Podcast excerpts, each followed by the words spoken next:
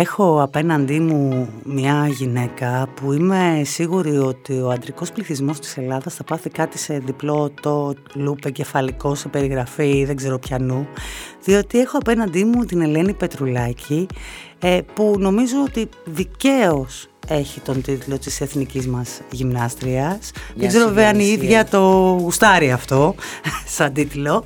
Ένα κορίτσι το οποίο από την πρώτη στιγμή που βρέθηκε στη δημοσιότητα, ε, ξετρέλανε τα μηχανάκια τότε της AGB, έγινε star. Για να μην το κρύβουμε κι αυτό, δεν ξέρω αν νιώθεις star. Θα σου πω, μετά από τόσα χρόνια, ε, τώρα αρχίζω και καταλαβαίνω όλη την πορεία, ε, κάνοντας ένα flashback στο παρελθόν, ε, τουλάχιστον έχω προσφέρει κάτι σε αυτή την κοινωνία που λέγεται Ελλάδα. Για πες, τι θεώρησε ότι έχεις προσφέρει; Ότι ε, τους έβαλα το μικρόβιο, να το πω έτσι, της γυμναστικής. Κάτι το οποίο όταν πρωτοβγήκα εγώ στην τηλεόραση ε, θεωρώ ότι μάλλον αισθανόμουν σαν να ήμουν από τον πλανήτη Άρη και τους λέω πράγματα τα οποία δεν τα είχαν ξανακούσει ποτέ. Εσύ ήσουν ένα παιδί που ασχολιώσουν με τον αθλητισμό από πιτσιρίκα όταν Από πολύ μικρή, με το στίβο. Με το στίβο, ναι. ναι. Τα 400 μέτρα τρέξιμο ναι. έκανες ναι. Ε, τότε. Από τα παιδιά σου η Άννα Μαρία το πήρε το μικρόβιο του στίβου, ε; ε έτυχε να κάνει το ίδιο άθλημα. Έτυχε; Ναι. Δεν την έσπρωξες, πες αλήθεια. Δεν την έσπρωξα. Δεν μπορείς να σπρώξεις ποτέ ένα παιδί μετά τα 10-12 έτη. Πώς ξεκίνησε, ξεκίνησες ακριβώς αυτό το άθλημα, είπε θα κάνω στίβο και βρέθηκε προς τα εκεί; Βρέθηκε προς τα εκεί.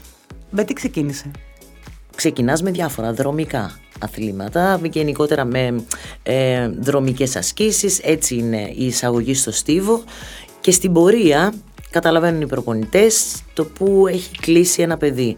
Είτε είναι μια αντοχή, είτε είναι ταχύτητα, είτε είναι άλματα, είτε ρήψεις. Αυτό που θα σε ρωτήσω είναι ότι επειδή έχεις την εμπειρία εννοώ του στίβου και έχεις και την εμπειρία του αθλητισμού, επεμβαίνεις; Όχι. Αφήνεις τους προπονητές δηλαδή να ασχοληθούν. Το ίδιο συμβαίνει και με τα άλλα κορίτσια στο ποδόσφαιρο, ο Ήλια επεμβαίνει; Όχι, ούτε ο Ήλια επεμβαίνει ούτε η άλλη μου κόρη που ασχολείται με το στίβο. Δεν είναι σωστό να επεμβαίνει ένας γονέας ο οποίος παρόλο που έχω γνώση στο αντικείμενο αυτό, δεν επεμβαίνω καθόλου στη δουλειά των προπονητών. Ε, εγώ είμαι η μαμά και έχω το ρόλο αυτό. Δεν είμαι προπονήτρια. Στη, στη συγκεκριμένη περίπτωση. Ξέρεις καμιά φορά σκέφτονται ότι πω πω ρε παιδί μου αυτό το σπίτι με γυμνάστρια την Ελένη θα είναι όλοι μέσα στο σπίτι θα γυμνάζονται 24 24 ώρο. Μέγα λάθος. Καλέ, πολλές φορές αυτό που λέγαμε πριν Διονυσία μου ότι ο κόσμος έχει μια λανθασμένη εντύπωση για τους περισσότερους ανθρώπους που έχει τύχει να είναι ε, αναγνωρίσιμοι. Δεν λέω γνωστοί. Να, είναι, να έχουν κάνει μια δουλειά ε, μέσα από την οποία έχουν εκτεθεί. Σωστό αυτό. Για πες μου κάτι, για θα στο πω ως μαμά αυτή τη στιγμή. Εγώ με ένα παιδί που έχω πολλές συγκεκριμένες απασχολήσεις να τρέξω και είναι Γιατί ένα. είναι μικρό ακόμα. Ναι, ναι, ναι. Αλλά είναι συγκεκριμένες όμως. Δηλαδή και ήδη έχω τέσσερις μέρες την εβδομάδα που έχω πέρα δόθε τα απογεύματα σε διάφορα πράγματα. Και το Σάββατο.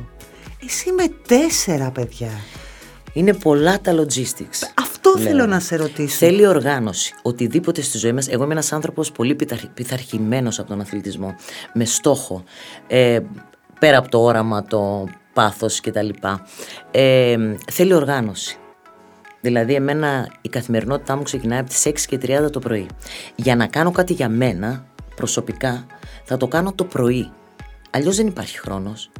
Γιατί είναι πάρα πολλές υποχρεώσεις στο γραφείο, να δω τις πελάτησες, να γυρίσω πίσω, να οργανωθεί το σπίτι, να δούμε τι μαθήματα έχω, να πάνε προπόνηση, να ξαναγυρίσουμε πίσω, να δούμε τι θα φανεί για βραδινό. Δηλαδή τελειώνει η μέρα μου στις 12 η ώρα το βράδυ, χαλαρώνει και ξαπλώνω. Κοιμάσαι δηλαδή μόνο 6 ώρες. 6 ώρες.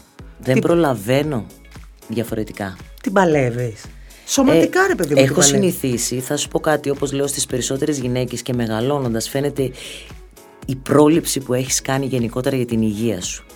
Γιατί ένας άνθρωπος με το δικό μου πρόγραμμα και την καθημερινότητα δεν θα άντεχε αν δεν έκανε σωστή διατροφή, υγιεινή διατροφή και δεν γυμναζόταν. Το έχεις πει πολλές φορές ότι πολλές δεν έχει να κάνει με το κορμί, το να έχω ωραίο κορμί. Όχι, να μην έχω. Έχει, να κάνει με την υγεία. Με τη λειτουργικότητα του σώματος. Δηλαδή, ε, όταν περνάμε από μια ηλικία και μετά, αν το σώμα μας δεν είναι λειτουργικό, Αυτό είναι το πρώτο οι γυναίκες ζητούμενο. έχουμε και τις ορμονικές ε, διαδικασίες μετά από κάποια ηλικία που είναι ακόμα πιο επίπονες για το κορμί μας και για το συναισθηματικό μας κόσμο, για το κορμί μας, για τα για πάντα τα μας. πάντα, για τα πάντα Διονύσια. Οι ορμονικές αλλαγές στη γυναίκα ε, που υφίσταται μια γυναίκα είτε έχει να κάνει με εγκυμοσύνη είτε έχει να κάνει με μηνόπαυση ακόμα και όταν είμαστε στην εφηβεία με την αρχή της έμεινου ρήσης ε, όλες αυτές οι ορμονικές αλλαγές ε, θα έλεγα ότι αλλοιώνουν και αλωτριώνουν το χαρακτήρα μας γιατί ε, πρέπει να έχεις γερά νεύρα, να μπορείς να συγκρατήσεις τα νεύρα σου, να, ε, να μην είσαι οξύθυμη. Ε, όλες αυτές οι καταστάσεις θέλουν ένα πειθαρχη- μια πειθαρχία γενικότερα στη ζωή σου για να μπορέσεις να έχεις την οργάνωση και να μην έχεις συνέπειες και επιπτώσεις. Δεν ξεφεύγεις ποτέ. Ξεφεύγω πάρα πολλές φορές. Ποιος σου είπε εγώ ότι είμαι μία μηχανή και ένα ρομπότ; Σε καμία περίπτωση. Είμαι ένας άνθρωπος με πάρα πολλές αδυναμίες. Έχω πέσει πολλές φορές στη ζωή μου. Έχω ξεκινήσει όχι από το μηδέν, από το μείον θα έλεγα. Γιατί ο κόσμος βλέπει ένα περιλτήλιγμα, μια εικόνα και νομίζει ότι μ, αυτή η γυναίκα δεν έχει τίποτα και κανένα ανάγκη. Έτσι πιστεύει ο κόσμος. Δεν είναι η αλήθεια. Ναι, έχεις δίκιο σε αυτό. Δεν είναι η αλήθεια, γιατί δυστυχώς ένας άνθρωπος που έχει εκτεθεί μέσα από την τηλεόραση, στα μίντια, ε, δεν του έχει δο- δοθεί ποτέ η ευκαιρία να βγάλει τον πραγματικό του εαυτό και να καταλάβει ο κόσμος τι πραγματικά είσαι, πώς είναι ο χαρακτήρας σου, η ψυχή σου. Βλέπει μόνο το περιτύλιγμα. Μπορεί και εσύ να μην θέλεις να δείξεις κάποια πράγματα. Δεν ήμουν ποτέ άνθρωπος, ούτε υποκρίθηκα ποτέ, ούτε προ, ε, πρόβαλα κάτι το οποίο δεν είμαι εγώ. Εγώ όλα αυτά τα χρόνια κάνω αυτό που αγαπώ πραγματικά, δηλαδή εγώ τη δουλειά αυτή δεν είναι μόνο για τα προστοζήν, είναι το πάθος μου. Είναι, ε, δεν ξέρω, πιστεύω ότι ήμουν γεννημένη γι' αυτό. Και εμείς αυτό πιστεύουμε. Ήρθες στην Αθήνα το 1989 που πέρασε στα ΤΕΦΑ ε, και ξεκίνησες με το που ήρθες στην Αθήνα νομίζω να εργάζεσαι σε Σε γυμναστήρια. γυμναστήρια, ναι. Σωστά, το λέω. Πώς προκύπτει ε, τρία χρόνια αργότερα ο πρωινός καφές; Θα σου κάνω όλη την ιστορία για να καταλάβεις ότι όταν ξεκίνησα εγώ δουλειά στα γυμναστήρια δεν υπήρχαν καν γυμναστήρια όπως είναι σήμερα. Δημιούργησα λοιπόν εγώ πρώτη με μία ομάδα παιδιών που ήταν μετρημένοι στα δάχτυλα. Τέσσερα-πέντε άτομα ήμασταν στην Αθήνα τότε που δουλεύαμε στα γυμναστήρια πέρα από αυτούς που έκαναν το bodybuilding τα βάρη. Δεν υπήρχαν λοιπόν αίθουσες γυμναστηρίων. Κάναμε στην άκρη τα μηχανήματα τότε και μάζευα τις γυναίκες. Για Και η- αεροβική μιλάς, για να ναι, μπορέσετε και να οι κάνετε... πρώτες ασκήσεις που έκανα θυμάμαι ήταν ότι ό,τι ήξερα από το στίβο. Και από κάτι βιντεοκασέτες που μου είχε φέρει η μαμά μου που είχε πάει τότε ένα ταξίδι στην Αγγλία. Από- Μαμά προχωρημένη. ναι, η μαμά ήταν προχωρημένη. Με την έννοια ότι είχε ανοιχτό μυαλό. Παρόλο που ήταν σε μια κοινωνία κλειστή της Κρήτης, επειδή είχε επαφές με τουρισμό ε, κάτω στη, στη Νότια Κρήτη, είχε και επαφές με ξένους, Και με σε έκανε ανθρώπους από και την πάρα Αγγλία. πολύ μικρή. Πολύ. 15 χρονών η μητέρα σου Ναι, σε, από σε προξενιό. γέννησε. Φοβερό πράγμα, έτσι. Ναι, με τη μαμά μου είμαστε σαν αδερφές. Ε, πολύ λογικό. Ξεκίνησα λοιπόν και ήρθα στην Αθήνα, ξεκίνησα τη δουλειά αυτή, ήθελα να διδάξω. Πήγα λοιπόν στο πρώτο γυμναστήριο ε, τότε και δεν υπήρχε να καν, δεν υπήρχε αίθουσα, δεν υπήρχε τίποτα. Ήταν υπόγεια. Δεν μπορείς να καταλάβεις τι κατάσταση.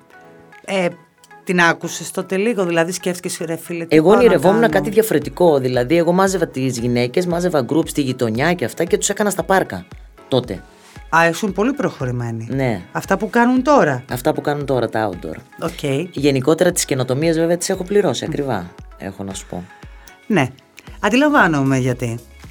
Μπορώ Πάντα. να καταλάβω γιατί. Πάντα έτσι συμβαίνει. Μα να σου πω κάτι Όταν όμως, ανοίγεις ένα δρόμο, τρως και όλη τη λάσπη. Σε όλους τους τομείς. Σε όλους τους τομείς. Όχι μόνο σε αυτό. Αυτό. Και έρχονται οι άλλοι από πίσω μετά και λαμβάνουν αυτά που θα έπρεπε να λάβεις εσύ, αλλά δεν τα λάβες ποτέ. Παρ' όλα αυτά, σου προκύπτει αυτή η ευκαιρία. Πώς σου προκύπτει αυτή η ευκαιρία τότε, Σε είδαν σε γυμναστήριο, είχες κάνει κάποιες Ήμουνα σε ένα γνωριμίες; γυμναστήριο, πήγαινα για προπόνηση, γιατί εγώ έκανα και τον πρώτο καιρό, έκανα και προπόνηση στίβο. Ήθελα να συνεχίσω, αλλά μετά είδα τις συνθήκες που υπήρχαν τότε για το άθλημα του στίβου, ότι έπρεπε να αφιερώνω πάρα πολλές ώρες, οικονομικά δεν μπορούσα να ανταπεξέλθω μόνη μου στην Αθήνα με σπουδές, έπρεπε να δουλέψω παράλληλα. Ε, από το Στίβο δεν μπορούσα να έχω ένα έσοδο μηνιαίο να μπορέσω να... Γιατί είχα και την αδερφή μου μαζί. Να συντηρηθείς. Να συντηρηθώ και έτσι ξεκίνησα στα γυμναστήρια. Μόντελινγκ δεν σου είχαν προτείνει τότε. Διάφορα. Από τα καλυστία να λάβω μέρος, ό,τι μπορείς να φανταστείς. Αλλά δεν μου άρεσε ποτέ. Ποτέ. Δεν ήταν Δεν αυ- μπήκε δεν στον ήμουνα πειρασμό εγώ. καθόλου. Όχι, όχι, όχι. Εγώ είχα ένα συγκεκριμένο στόχο. Εγώ ήθελα να κάνω γυμναστική.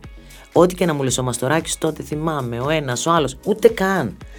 Για να μην στα πολυλογώ πώς μπήκα στην τηλεόραση, ήταν εντελώς τυχαίο. Ε, μ, εγώ ήρθα με την Έλλη την Αγγελιδάκη από Κρήτη. Κάναμε μαζί στίβο. Ήμασταν κολλητές, πρόσεξε από ποια ηλικία, από 10 ετών που συναντιόμασταν σε παγκρίτιους αγώνες. Έκανε και η Έλλη στίβο.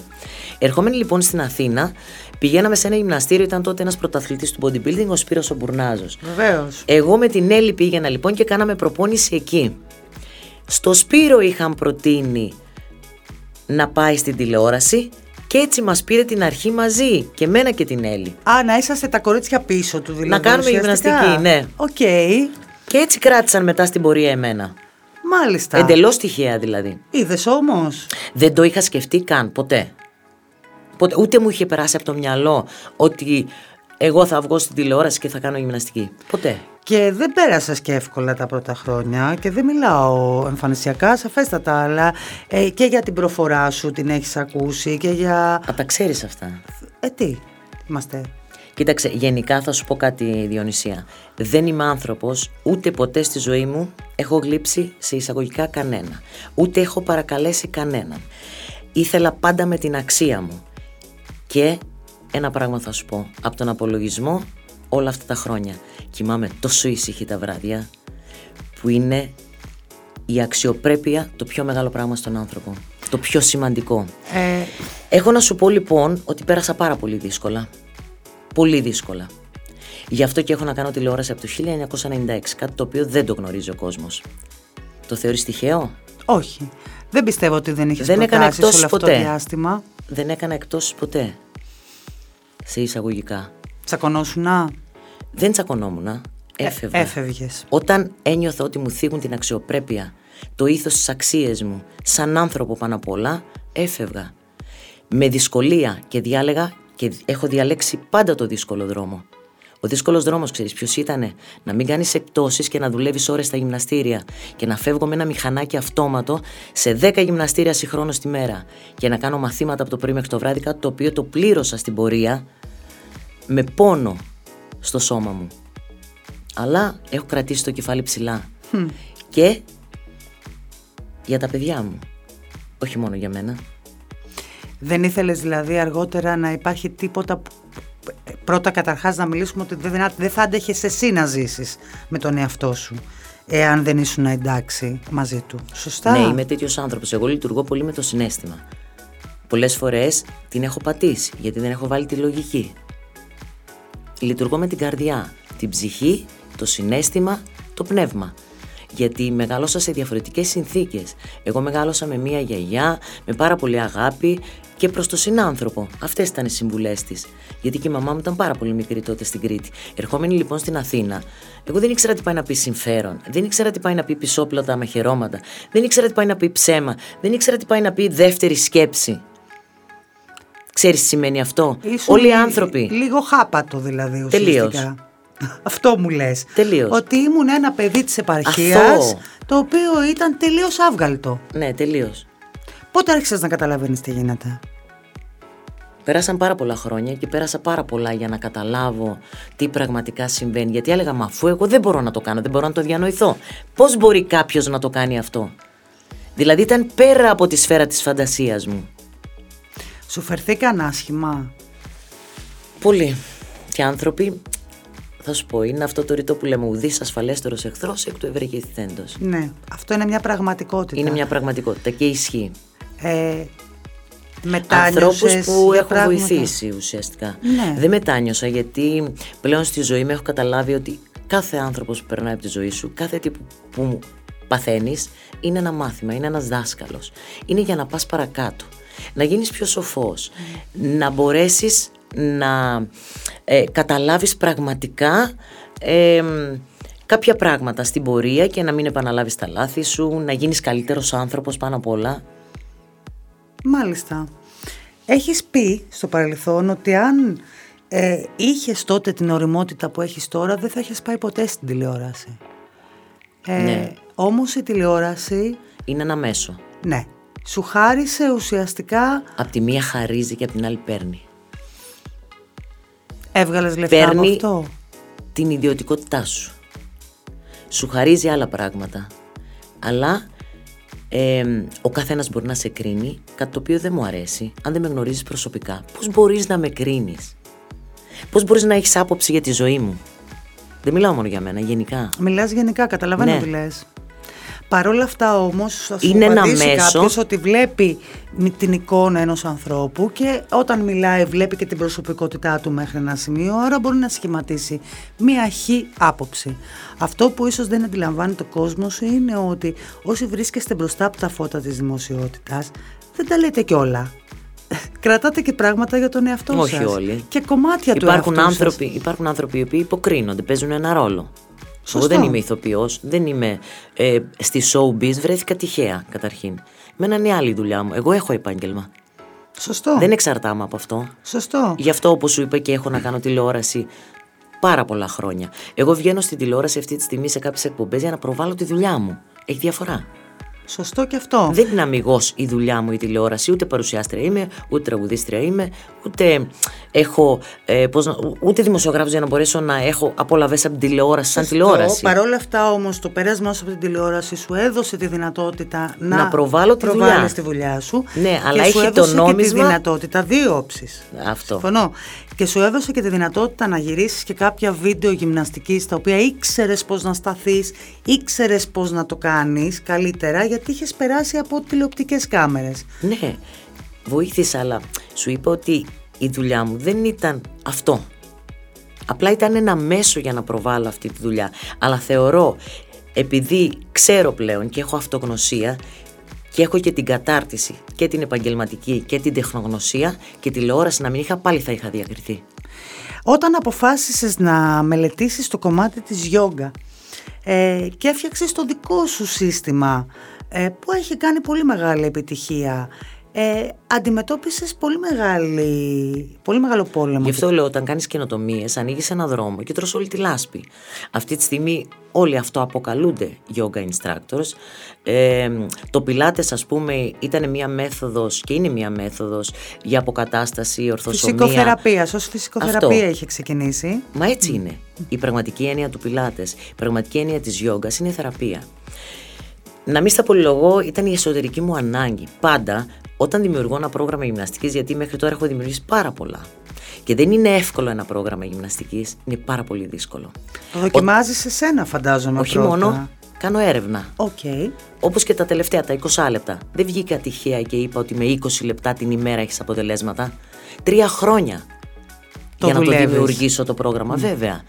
Με ε, testimonials, με ανθρώπους που πήραν μέρος σε αυτή την έρευνα. 125 Θα άτομα. τσακωθούμε τώρα, διότι εδώ έχεις έναν άνθρωπο που θέλει να γίνει fit. Δεν τον πήρες ένα τηλέφωνο, του πεις τρία χρόνια να σε κάνω fit με 20 λεπτά τη μέρα. Διονυσία μου, θα κάνω μια παρένθεση και θα σου πω ότι αυτοί που είναι να έρθουν σε μένα θα έρθουν. Είναι οι αποφασισμένοι. Έπρεπε να σε Καταλαβαίνεις; πάρω εγώ, δηλαδή, μου λες τώρα, ε. Εννοείται. Ναι, αλλά ήθελες. Όταν το πάρεις- Πειραματόζω, αν δεν ήθελες πειραματόζω. Όταν το πάρεις απόφαση, η γυμναστική δεν πρέπει να το βλέπουμε έτσι. Είναι θεραπεία. Πάνω απ' όλα, το νούμερο ένα είναι. Είναι η κίνηση που πρέπει να κάνει το σώμα μας. Ο ανθρώπινος οργανισμός έχει μάθει να κινείται. Ένα αυτοκίνητο τότε δεν του λειτουργείς. Τι θα κάνει; Μετά Θα από λίγο χαλάσει καιρό. σιγά-σιγά. Το ίδιο είναι και ο ανθρώπινος οργανισμός. Γι' αυτό συναντάμε ένα σωρό προβλήματα στο μέλλον. Κινησιολογίας, κίνησης μάλλον, ε, λειτουργικότητας του σώματος, με τη μέση μας, με τον αφιένα μας, με τα γόνατά μας. Με, ε, έχουμε πρόβλημα στο να σκύψουμε, έχουμε πρόβλημα στο να κρατηθούμε όρθιοι πολλές ώρες. Στο να περπατήσουμε. Στο να περπατήσουμε, το πιο απλό πράγμα, δεν είναι τίποτα δεδομένο. Άρα αν δεν το φροντίσεις το σώμα σου, αν δεν φροντίσεις τον εαυτό σου, θα σε αφήσει. Ερώτηση. Υπάρχει ε, περιορισμός, δηλαδή, ή οποιοδήποτε άνθρωπος σε οποιαδήποτε κατάσταση και σε οποιαδήποτε ηλικία έχει το περιθώριο να βελτιώσει τη φυσική του κατάσταση; Το είπες μόνη σου. σε οποιαδήποτε ηλικία, σε οποιαδήποτε φυσική κατάσταση και σε οποιοδήποτε γενικότερη κατάσταση. Η καθημερινή πρακτική είναι αυτή που θα φέρει το αποτέλεσμα. Απλά στην Ελλάδα δεν έχουμε μάθει να έχουμε υπομονή. Αυτό είναι το νούμερο ένα. Και συνέπεια. Θέλουμε τώρα τη γρήγορη λύση, δραστική λύση, ε, χωρίς καθόλου να κουραστούμε. Ένα μαγικό ραβδί δηλαδή. Ένα μαγικό ραβδί, ναι. Που όλο αυτό χρειάζεται ένα σύνολο πραγμάτων για να μπορέσει να φτάσει σε ένα αποτέλεσμα. Είναι ξαφνικά που δίνω το παράδειγμα σαν να έχεις ένα τόμο εγκυκλοπαίδεια τέτοιο ή πρέπει να το διαβάσεις σε μια νύχτα. Γίνεται, όχι. Το ίδιο είναι και το σώμα μας. Θέλει σιγά σιγά. Η καθημερινή πρακτική. Γι' αυτό Έχεις λέω. περάσει περίοδο στη ζωή σου που δεν γυμνάστηκες; Βέβαια. Και τώρα πρόσφατα. Άρνηση. Μεγάλες; Μεγάλες.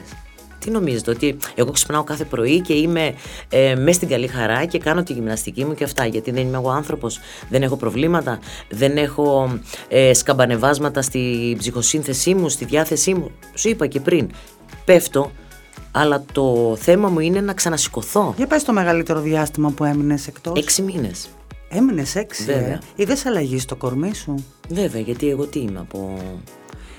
Όχι, αλλά Αυταρτήλη. επειδή έχεις ε, γυμναστεί πάρα πολύ στη Όχι, ζωή δεν έχει σου, να κάνει Διονυσία, έχει να κάνει και με την ηλικία πολλές φορές. Το σώμα Ε, όμως έχει μνήμη. Έχει οι μύες. Οι μύες έχουν μνήμη. Οκ.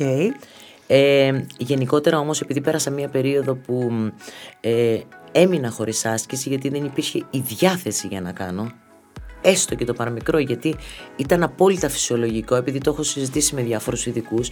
Ε, αυτή η άρνηση μετά από τόσα χρόνια να, είχε την ανάγκη να ξεκουραστεί Το σώμα Όπως- σου. βέβαια και, μ, και κατά την περίοδο της εγκυμοσύνης και μετά στην αποκατάσταση και όλα αυτά μέσα όμως από όλη αυτή τη διαδικασία επειδή δημιουργήθηκαν κάποια αυτοάνοσα και έχω μιλήσει και δημόσια Έχεις μιλήσει, ναι.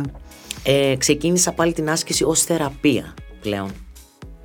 Και για μένα γι' αυτό το φωνάζω ότι η άσκηση είναι θεραπεία. Δεν είναι μόνο το ζητούμενο να, κάνουμε, να έχουμε ένα γραμμωμένο σώμα ή ένα ε, ε, ωραίο shape και φόρμα ή να βγούμε στην παραλία με το μπικίνι μας. Αυτά είναι ξεπερασμένα προηγούμενες δεκαετίες. Ως ε, ε, γυναίκα αθλήτρια και ερχόμενη στην Αθήνα με τη μηχανή σου τότε, είχες και τη μηχανή, ε, ασχολιώσουν και πάρα πολύ και με τα extreme sports. Έχεις κάνει bungee jumping στον Ισθμό της Κορίνθου την εποχή εκείνη που ήταν και τα ξεκινήματα των Ναι. extreme. Έχεις κατεβεί το πύργο του Πειραιά κατάβασης. Πού το ξέρεις τα Μελετάω, τι να κάνω, η Μελέτησες, κακομοίρα, ε. κάπως πρέπει να πάει αυτή η κουβέντα. Ε, στα παιδιά σου θα Δεν ήσουν το επέτρεπα. θετικοί. όχι, όχι, όχι. Μη, μη, μου- μη μου κάνεις αυτή την ερώτηση. Ε, πώς να Πραγματικά μην την κάνω; τα σκέφτομαι. Ή ότι εγώ οδηγούσα Χάρλεϊ, ας πούμε, στα 23 μου χρόνια.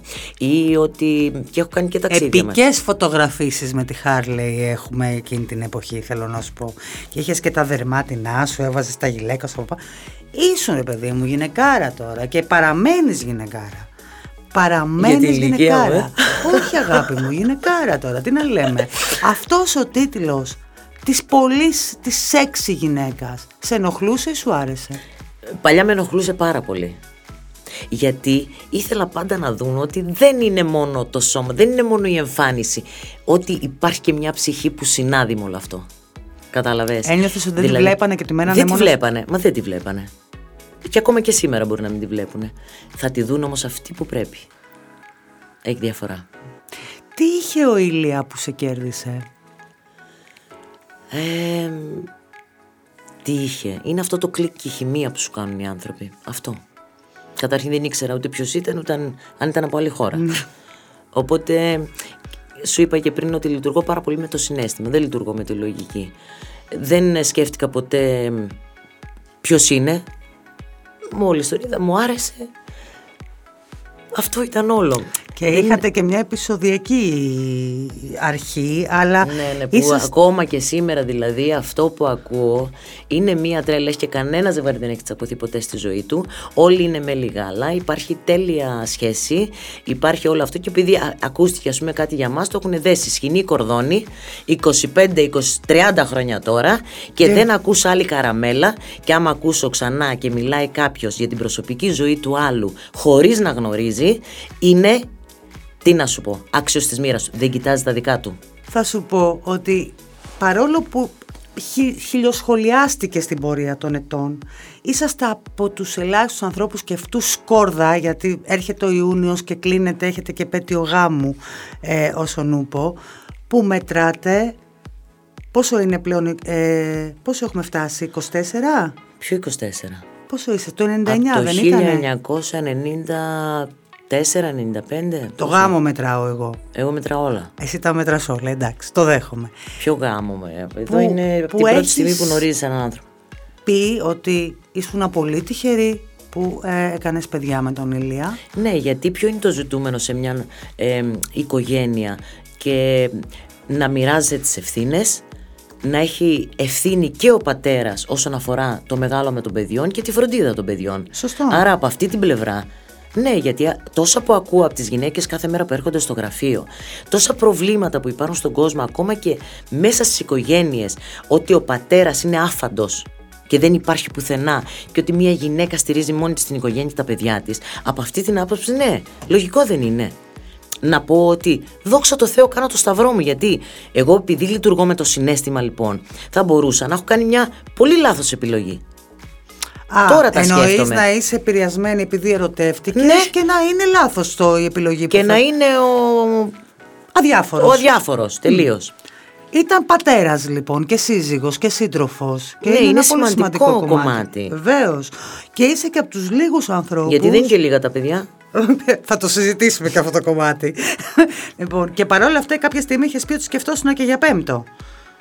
Αυτό που το πας. Ναι. δεν ξέρω πώς το είπα. Δεν, δεν ξέρω κι εγώ πώς το είπες. Ήταν πιο μικρά και δεν ήξερα τι με περιμένει. Νομίζω ναι, κι εγώ. Λοιπόν, ε, έχεις λοιπόν έναν άνθρωπο δίπλα σου που είσαι από τους λίγους ε, γνωστούς ανθρώπους, για να μην χρησιμοποιήσω όταν είναι μια celebrity, επώνυμη, ότι- γνωστούς λοιπόν ανθρώπους που έχει πει ότι δεν υπάρχει τέλειος γάμος. Ε, ναι, Ότι την είναι αλήθεια για τοπικό. Είδες που σου είπα πριν ότι πάντα έλεγα την αλήθεια. Γιατί όταν κάθονται ή διαβάζω καμιά φορά συνέντευξη και λένε Αχ, υπέροχος γάμος. Τέλεια όλα. Η ζωή ονειρική και αυτά. Πού ζούμε, Είναι δυνατόν. Η καθημερινότητα, η τριβή, τα προβλήματα, τα αυτά. Μα όλα τα ζευγάρια αντιμετωπίζουν. Το θέμα είναι να υπάρχει μια κοινή πορεία, μια κοινή φιλοσοφία με την έννοια τι έχουμε, έχουμε τέσσερα παιδιά, τι έχουμε; Δύο παιδιά, πρέπει να τα φροντίσουμε, πρέπει να είμαστε δίπλα. Αυτά είναι τα σημαντικά. Πέρα από Δηλαδή- αυτό, θα μπορούσε να σας έχει διαλύσει και ακόμα και η διαδικασία του να αποκτήσετε τα παιδιά που δεν ήταν εύκολη για σας.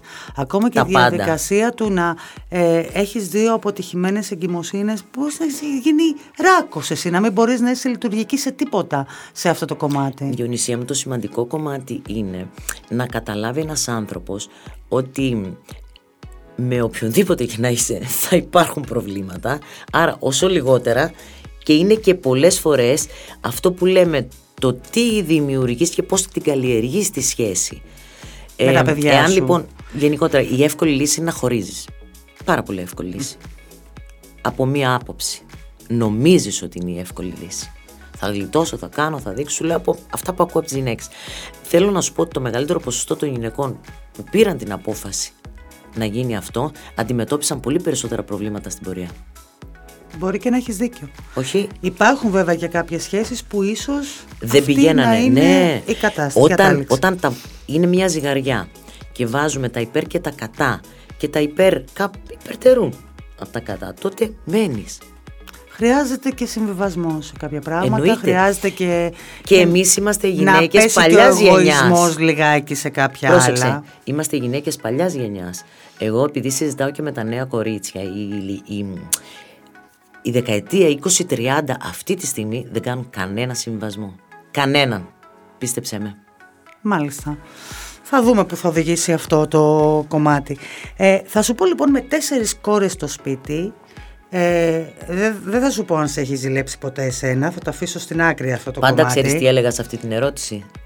Ε, ρωτήστε τον ίδιο. Ε, Θα το ρωτήσω αν τον πετύχω. Τι νομίζεις, θα το αφήσω να περάσει έτσι. Αλλά έχει και εξαφανιστεί και αυτός ο χριστιανός. Δεν βγαίνει και πουθενά τα Δεν τελευταία δίνεις χρόνια. συνεντεύξεις, Το όχι. ξέρω. Ούτε καν. Α, θα σε ρωτήσω λοιπόν με Βλέπει τέσσερις δημοσιογράφη και φεύγει μακριά. κόρες, οι οποίες είναι. Εγώ θα μιλήσω, με μιλήσεις εσύ που είναι παιδιά σου. Και κούκλες. Πρώτον θα σου πω ποιος έχει ζοριστεί πιο πολύ. Εσύ που σου παίρνουν και τα ρούχα γιατί βλέπω το TikTok ότι τα ρούχα σου έχουν γίνει κοινόχρηστα. Φίλο και φτερό.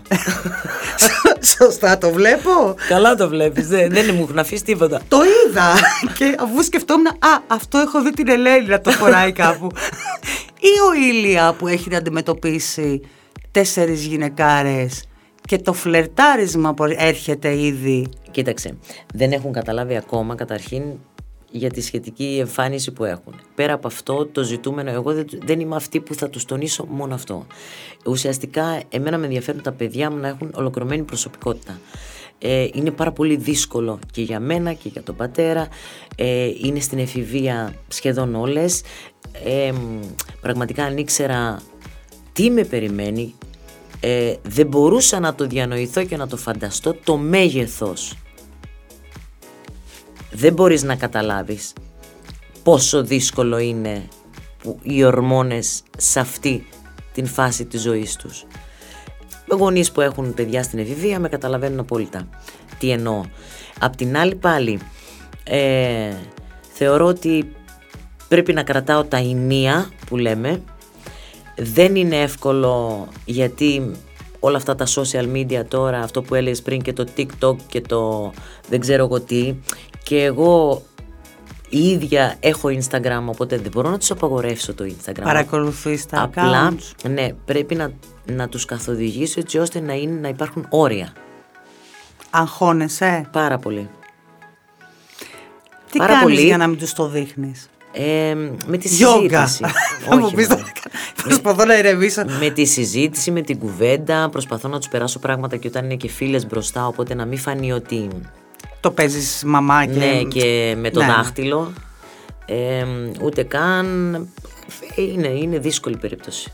Πολύ. Ωραία. Ε, και ας πάμε λοιπόν στη φάση θέλεις να γνωρίζεις τι κάνουν στη ζωή τους. Δηλαδή προτιμάς να έρθουν και να σου πούνε ότι ξέρεις μαμά έχω ένα φλερτ ε, ή έχω ένα φίλο ή ε... Δεν είμαι από τις μαμάδες που θα κάτσουν να κάνουν τον πράκτορ 007 και να αρχίζουν να ρωτάνε δεξιά, αριστερά και τέτοια. Προτιμώ να έρθουν να μου τα πούν μόνες τους. Αυτό τους έχω πει.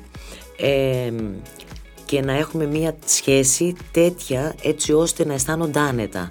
Ακόμα και το λάθος να το ξέρω. Προς τα πού προσανατολίζουν. Και εγώ κάνω λάθη βρε Διονύση. Ε, υπάρχει, υπάρχει γονιός που να μην κάνει λάθη. Σαφέστατα. Προσπαθώ όμως και ενημερώνομαι, δηλαδή μιλάω με παιδοψυχολόγους, πώς θα τα αντιμετωπίσω. Ε, έχω κάνει αυτογνωσία και ψυχοθεραπεία και εγώ η ίδια για να μπορέσω να είμαι μια μάνα λειτουργική. Αγάπη μου, με τέσσερις κόρες στην εφηβεία και σε διαφορετικές ηλικίες, ε, ό,τι και να κάνεις θα περάσεις δύσκολα. Το ξέρω. Ε, δεν το συζητώ. Θα περάσεις δύσκολα. Πρέπει να υπάρχει αυτή η απομυθοποίηση για να έρθει μετά η, η ηρεμία. Σου έχουν καταστρέψει ρούχο; Μέχρι στιγμής; Ναι, αλλά δεν, δεν, δεν δίνω πια σημασία σε αυτά, Διονυσία μου. Ούτε καν. Η ύλη φθήρεται έτσι κι αλλιώς. Άλλα πράγματα είναι επομένω. Θέλω τα παιδιά μου να είναι ευτυχισμένα. Τι σημαίνει για σένα το ευτυχισμένο; Η ευτυχία να έχουν νόημα στη ζωή τους, να είναι γεμάτα, να περνάνε ωραίες ευτυχισμένες στιγμές, να μην ακούω αυτό που ακούω στη νέα γενιά που λέει βαριέμαι. Βαριέμαι. Αυτό το ακούω κατά κόρο. Δεν σε τρελαίνει; Με τρελαίνει. Και εμένα. Έχουν τα πάντα και βαριέμαι. Και εμένα, και εμένα αυτό. Είναι δίγλωσσε. Ναι. Ε, και σέρβικα και ελληνικά. Και σέρβικα και ελληνικά. Και φαντάζομαι και κάποια. Εγώ τους μιλάω μόνο ελληνικά, ο μπαμπάς μόνο σέρβικα. Και είναι fluent, είναι ναι. άνετες γενικότερα. Και στη γραφή; Ε, όχι τόσο στη γραφή στα σέρβικα, αλλά στην, στα προφορικά. Είναι άψογες. Ναι, επειδή υπάρχει και τα αγγλικά και κάνουν και μια οι μισές γερμανικά ή άλλες γαλλικά, οπότε καταλαβαίνεις τι γίνεται. Είσαστε multicultural το σπίτι γενικότερα. Τα παιδιά μεγαλώνουν και θα χαράξουν την πορεία τους και το δρόμο τους και φαντάζομαι θα πάνε για σπουδές, μπορεί να πάνε εξωτερικό. Εσείς τι θα κάνετε μετά; Θα μείνετε πίσω, Δεν θα τις ακολουθήσετε, θα πάτε στη Σερβία, θα πάτε στην Κρήτη. Έχετε σκεφτεί. Μετά από όλο αυτό το χαμό που γίνεται στο σπίτι γιατί φαντάσου ότι ε, οι μικρές είναι τέσσερις από μία φίλη να φέρει κάθε μία είμαστε, είναι οχτώ μετά γίνονται ε, από δύο φίλες μετά γίνομαστε 15 Ε, έχω συνηθίσει σε μεγάλα τραπέζια να ετοιμάζω για πολύ κόσμο, να γίνεται ένας χαμός στο σπίτι, να υπάρχει φασαρία. Δεν ξέρω μετά τι θα κάνω. Ε, νομίζω ότι θα μου λείψει όλο αυτό γιατί είμαι και ένας άνθρωπος που δεν σταματά όλη μέρα ε, και με το να μην έχω δραστηριότητες μετά θα μου φανεί κάτι πρωτόγνωρο. Να δω πώς θα ξυπνάς στις 6 μετά, και πώς θα, θα ξεκινάς από τις 6 και τι θα κάνεις. Δεν ξέρω, ναι. Ε, δεν ξέρω πραγματικά, αλλά έχω σκεφτεί ότι φεύγοντας τα παιδιά και πηγαίνοντας σε ένα πανεπιστήμιο δεν νομίζω να μείνουν εδώ, θα δούμε τι θα γίνει, δεν ξέρεις καθόλου, δεν ξέρεις τι μας ξημερώνει έτσι κι αλλιώς το πώς θα εξελισσόταν νορμάλη κατάσταση και φυσιολογικά. Θέλω να πάω κάτω στην Κρήτη, να βρω την ηρεμία της ψυχής μου, να γαναντεύω εκεί το Λιβικό πέλαγος σε μια βάρκα και να έχω την ευκαιρία να ταξιδεύω αν τα παιδιά δεν είναι στην Αθήνα να πηγαίνω εκεί που είναι και να περνάω ώρες μαζί τους. Αυτό είναι και θα μπορέσω μετά έτσι κι αλλιώς τη δουλειά μου εγώ εδώ τα τελευταία 6-7 χρόνια την κάνω από το διαδίκτυο Σωστό. και online τα προγράμματα όλα, οπότε είναι κάτι το οποίο μπορώ να το κάνω από παντού. Αυτό, όπου και να βρίσκεσαι. Ναι, έχω δημιουργήσει κατάλληλες συνθήκες. Είναι πολύ σημαντικό αυτό το κομμάτι. Και θα σε ρωτήσω λοιπόν ότι η Άννα Μαρία ε, έχει πετύχει να είναι και στους καλύτερους του κόσμου στο, στο Στίβο και είναι πια και σε μια ηλικία που φαντάζομαι ότι ξέρεις προς τα που θα πάει. Δεν ξέρουμε ακόμα, γιατί εξαρτάται από το ποιο πανεπιστήμιο θα την, ε, θα την πάρει τελικά. Έχουμε κάνει early application αιτήσεις αυτά, γιατί θέλει να φύγει εξωτερικό. Γιατί πράγμα; Ε, καμία σχέση με αθλητισμό. Οκ. Ε, απλά για την Άννα είναι το μέσο για να μπορέσει να πάει σε κάποιο πανεπιστήμιο, να πάρει κάποια υποτροφία. Ήδη στην Ελλάδα πέρασε χωρίς, ε, ε, χωρίς πανελλήνιες στα ΤΕΦΑ. Ε, έχει μοριοδότηση και για όλα τα πανεπιστήμια. Σωστό, με τη θέση που πήρε, ναι. είναι πολύ λογικό. Και, αλλά δεν νομίζω να μείνει εδώ. Αυτό είναι. Προσπαθώ να την πείσω, αλλά μάλλον για... Μήπως δεν θα έπρεπε; Ναι. Ε, θέλω να ανοίξει τα φτερά της να κάνει ό,τι θέλει. Δεν θέλω να είμαι εμπόδιο. Θα είμαι δίπλα της ό,τι και να αποφασίσει. Γιατί δεν θέλω να έρθει η στιγμή να μου πει εσύ φταίει για κάτι. Σε καμία περίπτωση. Να κάνει και τα σωστά της και τα λάθη της όπως τα έκανε Όπως τα κάναμε όλοι. Όπως τα κάναμε όλοι, ε, έτσι ναι. δεν είναι.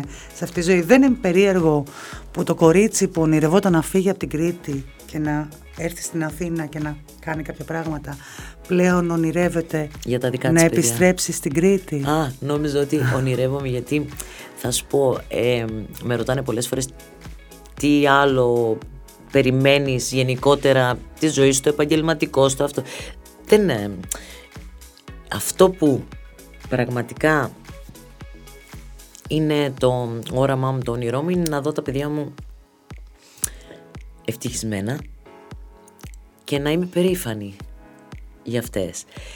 Και θα είμαι εκεί πάντα με μια ανοιχτή αγκαλιά, είτε στην Κρήτη, είτε στην Αθήνα, είτε οπουδήποτε βρεθούμε να... Έχεις σκεφτεί ότι μπορεί η μία να είναι στην Αμερική, η άλλη να είναι στην Αγγλία, ναι. η τρίτη να είναι στη Σερβία, η άλλη να μείνει στην Ελλάδα. Πονάει. Από τώρα που το σκέφτομαι, πονάει. Αλλά θα το διαχειριστώ. Δεν γίνεται διαφορετικά γιατί τα παιδιά δεν είναι κτήμα μας. Τα παιδιά πρέπει να ανοίξουν τα δικά τους φτερά. Όπως εγώ μου έλεγε ο πατέρας μου να μείνω στην Κρήτη και έλεγα Εγώ δεν υπάρχει περίπτωση. Κολυμπώντας θα φύγω, ούτε με το καράβι. Από το Ηράκλειο μέχρι τον Πειραιά θα πάω κολυμπώντας. Τώρα κολυμπώντας σε βλέπω να γυρνάς. Ε, Λες. Ε. Ελένη μου, σε ευχαριστώ πάρα πολύ. Και εγώ σε Εύχομαι όλα να σου πάνε ακριβώς όπως τα ονειρεύεσαι. Υγεία πάνω απ' όλα και για εσά και για τα παιδιά σας. Και... Αυτό, να έχουμε υγεία, να έχουμε καλή διάθεση, να είναι η ψυχή μας ε, γεμάτη, να μην έχουμε αποθυμένα στη ζωή, να προσπαθούμε να γίνουμε καλύτεροι άνθρωποι, να προσπαθούμε να βελτιώσουμε τον εαυτό μας, γιατί αν βελτιώσουμε τον εαυτό μας, όλη η κοινωνία θα γίνει καλύτερη. Αν ο καθένας από εμάς το έκανε, ναι, ναι, έχεις δίκιο. Σε ευχαριστώ πάρα πολύ. Και εγώ ευχαριστώ.